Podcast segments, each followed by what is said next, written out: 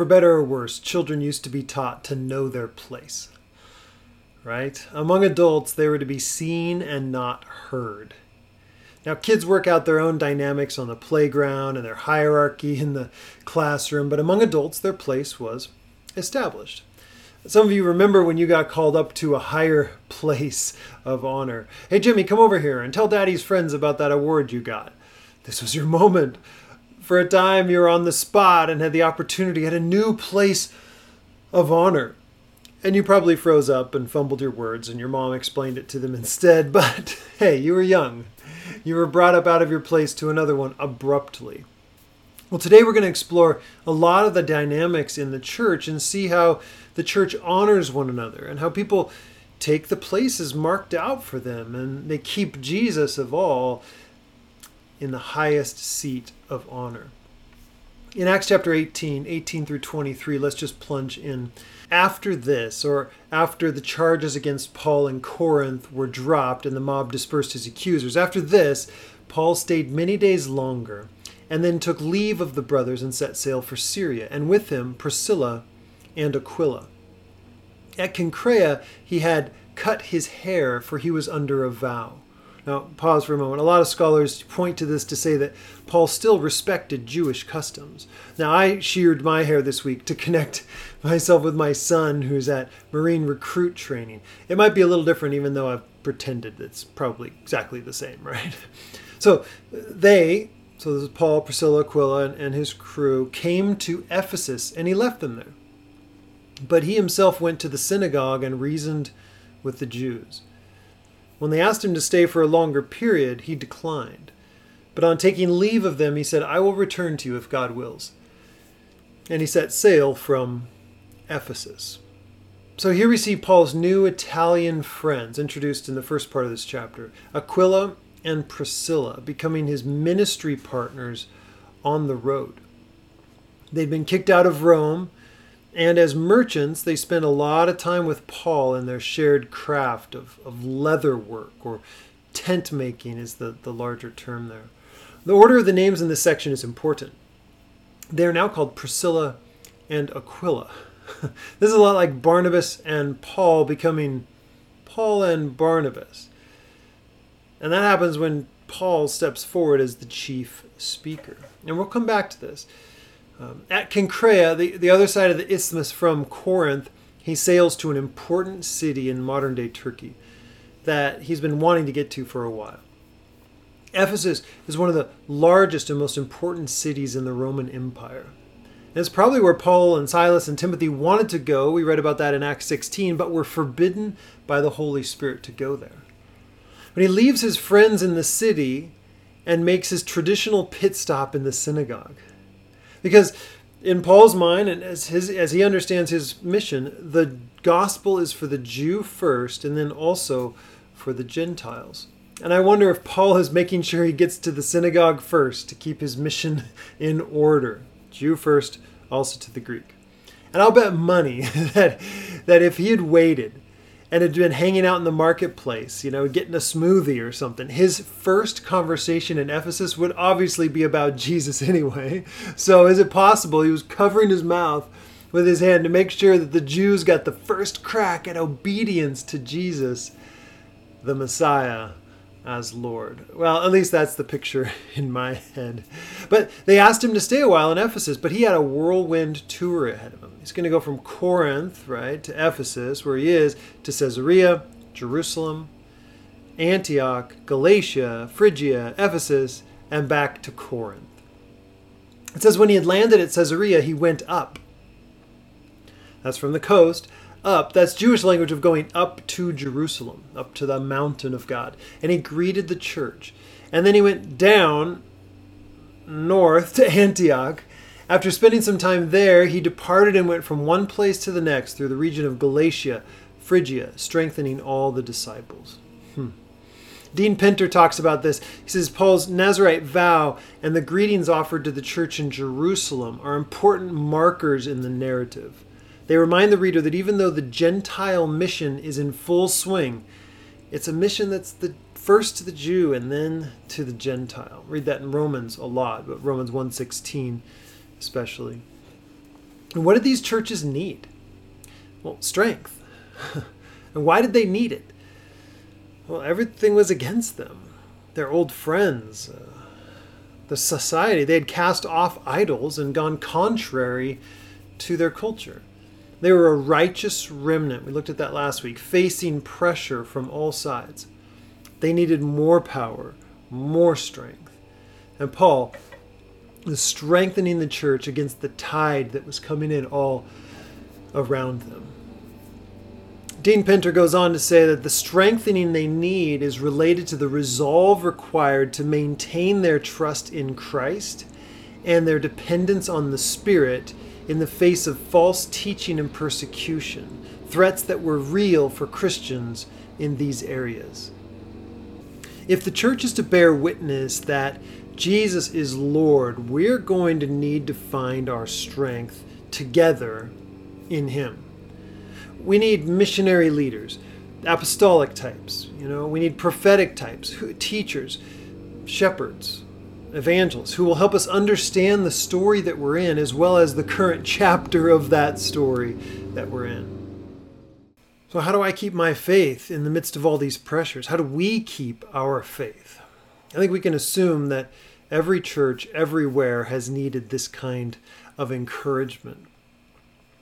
Moving on in, in Acts 18, verse 24 through 28. Now, a Jew named Apollos, a native of Alexandria, that's Egypt, came to Ephesus. He was an eloquent man, competent in the scriptures. He had been instructed in the way of the Lord and being fervent in spirit, he spoke and taught accurately the things concerning Jesus, though he knew only the baptism of John. He began to speak boldly in the synagogue, but when Priscilla and Aquila heard him, they took him aside and explained to him the way of God more accurately. I'm imagining these students of Paul, they've been training under Paul Priscilla and Aquila excitedly listening to Apollos talk about Jesus. Oh, I wish Paul was here listening to Apollos. He would love this. That's great. They're reliving the stories about Jesus that they've been told and, and probably hearing some new ones as well. And then they start looking at each other in the middle of the speech and say, wait, he, he, doesn't, he doesn't know, does he? he? I don't think he knows.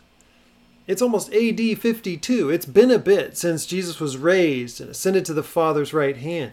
It's been almost 20 years, and he's teaching like Pentecost hasn't happened. Surely he knows that Jesus sent the Spirit among his disciples. Right? He, he preaches with fire and zeal, but he hasn't mentioned the Spirit of God once yet. Well, he has been in Egypt. It's a, it's a bit of a ways away, but oh man. You know, because you may recall John's message, baptizer, uh, was a message and baptism of repentance. Prepare the way for the coming king, which was Jesus. Apollos must have learned from John's disciples about why Jesus was the answer to the hope of Israel, and, and in a center of learning like Alexandria, it went through all the scrolls and scriptures and found out this is true. This is the one we've been waiting for. But he didn't know about baptism in Jesus' name. Or as we find out in the commission, you know, baptize him in the name of the Father, the Son, and the Holy Spirit. But what about the Spirit of God coming down on those who confess with their mouth that Jesus is Lord and believe in his resurrection and are baptized and filled, right? Filled with the Spirit. What about that? And so Apollos had some learning to do. And guess what? Priscilla took the lead in explaining to this eloquent, learned man the way of God more accurately. It's really cool. And when he wished to cross to Achaia, that's to go back across toward Greece, the brothers encouraged him and wrote to the disciples to welcome him. And when he arrived, and, and this is the place where we started this tour, is, is in Corinth, he greatly helped those who through grace had believed. For he powerfully refuted the Jews in public, showing by the scriptures that Jesus was the Christ.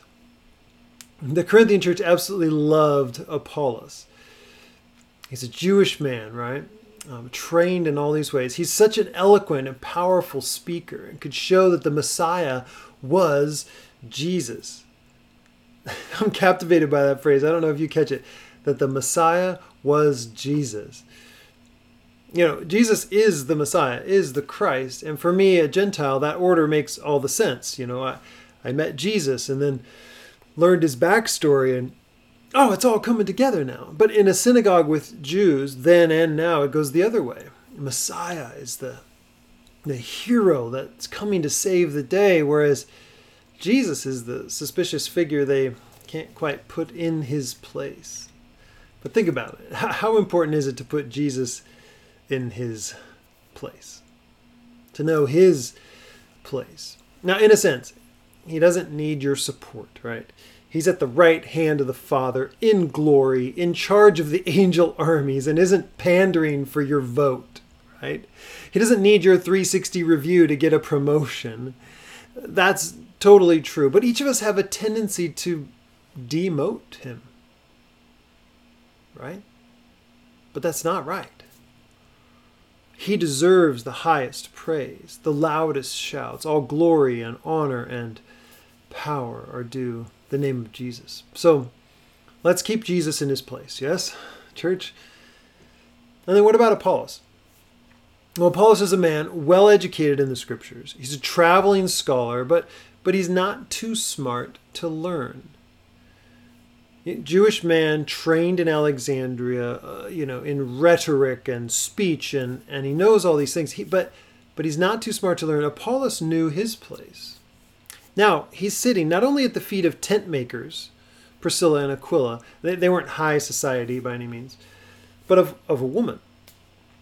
Women didn't have access to the kinds of education men would have had. So to be taught by a woman would have been humbling for a man, and Apollos was a learned man at that. And yet, Apollos had a teachable attitude. He was willing to be taught more and better truth about Jesus. What a great guy. No wonder the churches loved him. So here's just a, a pesky pastor question Are you done learning? Have you closed the notebook? Or do you have a posture of a learner? It's graduation season. We're done learning. No more books. Well, is that your case as well? And what about Priscilla? Did she know her place? I think Paul showed Priscilla her place. Paul had saw her gifting and and trained her and and her place was guess what to train their best missionary. Amazing. Hey you and your hubby need to stay here pour into apollos so that the gospel can spread even without us. It's a really interesting passage for those who want to put women in their place. According to luke here in acts a woman's place appears to be where her gifting learning and spiritual maturity is Christ likeness, training, and spiritual gifting determines the platform for both men and women. Let me say it again Christ likeness, training, spiritual gifting determines the platform, the place for both men and women. Okay, check this out. Phoebe, the deacon from Cenchrea, was the one who Paul sent the letter we call the Romans. And he sends the letter with her, and she's to read it to the churches. She would have read it aloud in each house church, and when they had questions, oh girl, do we have questions about Romans? She would have been taught how to answer them. This is what I want you to say. Paul put that woman in her place as well. And God likes to turn our expectations upside down and allow the last to become first. Listen to Paul's fondness for this power couple in the letter that Phoebe presented to the Roman churches. In Romans 16, 3 through 5, Paul writes, Greet Prisca or Priscilla and Aquila, my fellow workers in Christ Jesus, who risked their necks for my life, to whom not only I give thanks, but all the churches of the Gentiles give thanks as well. Greet also the church in her house. so we've put Jesus in his place. Apollos knew his place at the feet of Priscilla and Aquila. Paul put Priscilla in her place of honor, and now the church needs to know its place. The church is God's kingdom outpost, meant to show and tell the world the goodness of the King by living like Jesus. Christ likeness is our goal, or as Scot McKnight calls it, Christoformity. How, how many of us have grown up with a religion that we falter and fail to accomplish completely. Our pews and pulpits are filled with people trying to keep the way of Jesus but don't have the Spirit of God empowering them. They have that Apollos gap, right? They don't have the Spirit of God teaching us to pray, giving us a heart for the lost, shaping our character from the inside out. Outwardly, we experience decay, but inwardly, we're being renewed by the Spirit. And so, as we saw with Apollos, the process of Christ formation has a lot of variables and setbacks, but when led by the Spirit, Christ likeness is the end result of our life together. That's our place, to be like Christ. Tom Wright notes this. He says Luke offers us no set pattern for the way in which people come, step by step, into full membership of the Christian family and full participation in all the possibilities that are thereby open to them. Sometimes it happens this way, sometimes that. Just as humans grow to maturity at different paces, and some make great strides in one area, while others have to catch up later, so it seems to be in the church. What matters is that we're open ready to learn, even from unlikely sources, and prepared for whatever God has to reveal to us through the Scriptures, the apostolic teaching, and the ongoing and always unpredictable common life of the believing family. Just a few takeaways here. Church, seek Christ likeness for yourself and for the church. That's the goal. Are we becoming like Christ? Together, growing up into the maturity, the full stature. Look at Ephesians chapter 4, the, the whole stature of who Christ is. Are we becoming that for the world? Second takeaway make room for the process of spiritual growth in others. Right? There's lots of setbacks, lots of difficulty, lots of variables. Make room for the process of spiritual growth in others. Third, acknowledge the gift that our siblings are to the church. Wow, you know what?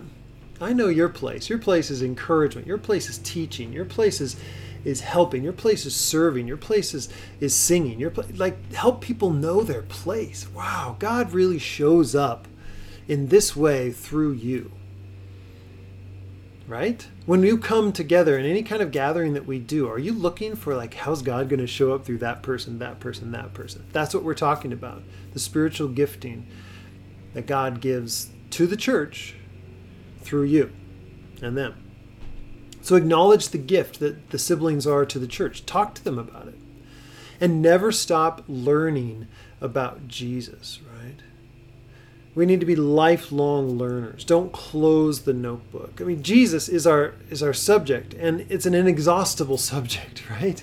He's actually the goal and the purpose of our faith. So, as we think about knowing our place, knowing Jesus' place, and and knowing our own place as the church and in the church, um, let me just finish with this. John 17, 1 through 3. Jesus, he had been praying and speaking these words. He lifted up his eyes to heaven and said, Father, the hour has come. Glorify your Son, that the Son may glorify you, since you have given him authority over all flesh, to give eternal life to all whom you have given him. Right? Everybody knows their places here, right? To give eternal life to all whom you have given him, and this is eternal life, that they may know you, the only true God, and Jesus Christ, whom you have sent. Jesus sits in glory and glorifies the Father, and our place together is to glorify.